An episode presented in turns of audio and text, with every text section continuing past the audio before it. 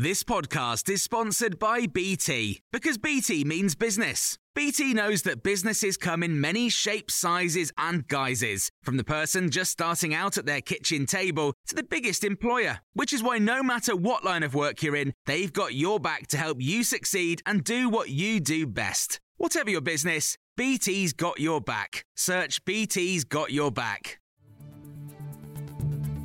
This is the Times afternoon briefing on Friday, the 28th of April. Richard Sharp has resigned as BBC chairman after being found to have broken the rules by failing to disclose he played a role in getting Boris Johnson an £800,000 loan guarantee. The review found the former Tory donor twice breached the code governing public appointments, risking the perception he was not independent from the former Prime Minister. In his resignation statement, Mr. Sharp insists that his breach of the rules was inadvertent and not material. Kate McCann is political editor at Talk TV and the co presenter of Sunday Morning on Times Radio. Well, for the BBC and for Richard Sharp, it's clearly very significant. And I don't think it was helped by the situation with Gary Lineker, actually. If you remember that the sort of row over Gary Lineker's tweet prompted people to look again at Richard Sharp and ask why in their eyes, he was being treated very differently. So I think whatever this report had said, and it looks like Richard Sharp is suggesting that there was a way for him to keep going, he probably would have had to have stepped aside. The UK and US have welcomed the agreement of a three day extension to the ceasefire in Sudan, but witnesses say fighting and airstrikes continue. The RAF has airlifted nearly 900 people from an airfield near the capital, Khartoum, and ministers say anyone wanting to get out should get there quickly. There has been some criticism over the pace of the UK rescue mission. Sir Nicholas Kay, a former ambassador to Sudan, has told Times Radio it's a complex situation. It's hard. I would say, you know, clearly in the end, it's better to be steady and safe rather than rushed and risky. And so, you know, we should celebrate the fact that you know, nearly a thousand now have been airlifted out, and of course, many more have managed to make their own ways out and are being assisted as they leave the country, whether it's from Port Sudan or elsewhere. 130,000 civil servants are walking out today demanding a pay rise in line with inflation. The union says workers have been offered a 2% rise rather than their desired 10%.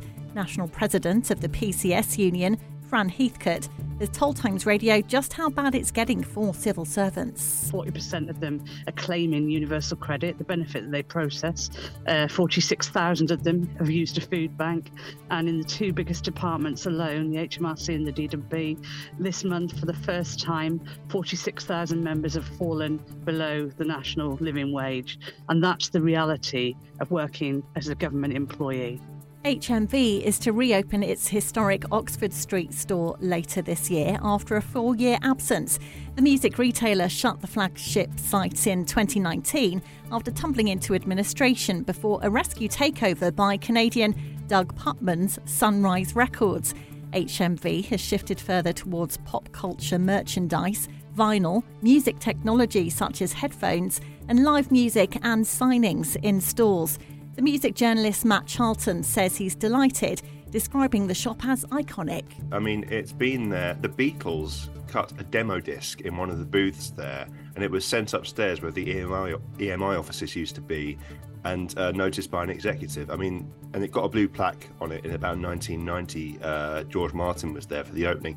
So it's a very culturally significant thing. But it, in general, it's just great to see record shops, bricks and mortar record shops, uh, having a rejuvenation.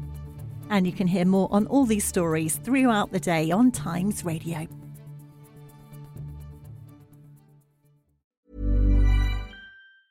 Planning for your next trip? Elevate your travel style with Quince. Quince has all the jet setting essentials you'll want for your next getaway, like European linen, premium luggage options, buttery soft Italian leather bags, and so much more. And is all priced at 50 to 80% less than similar brands.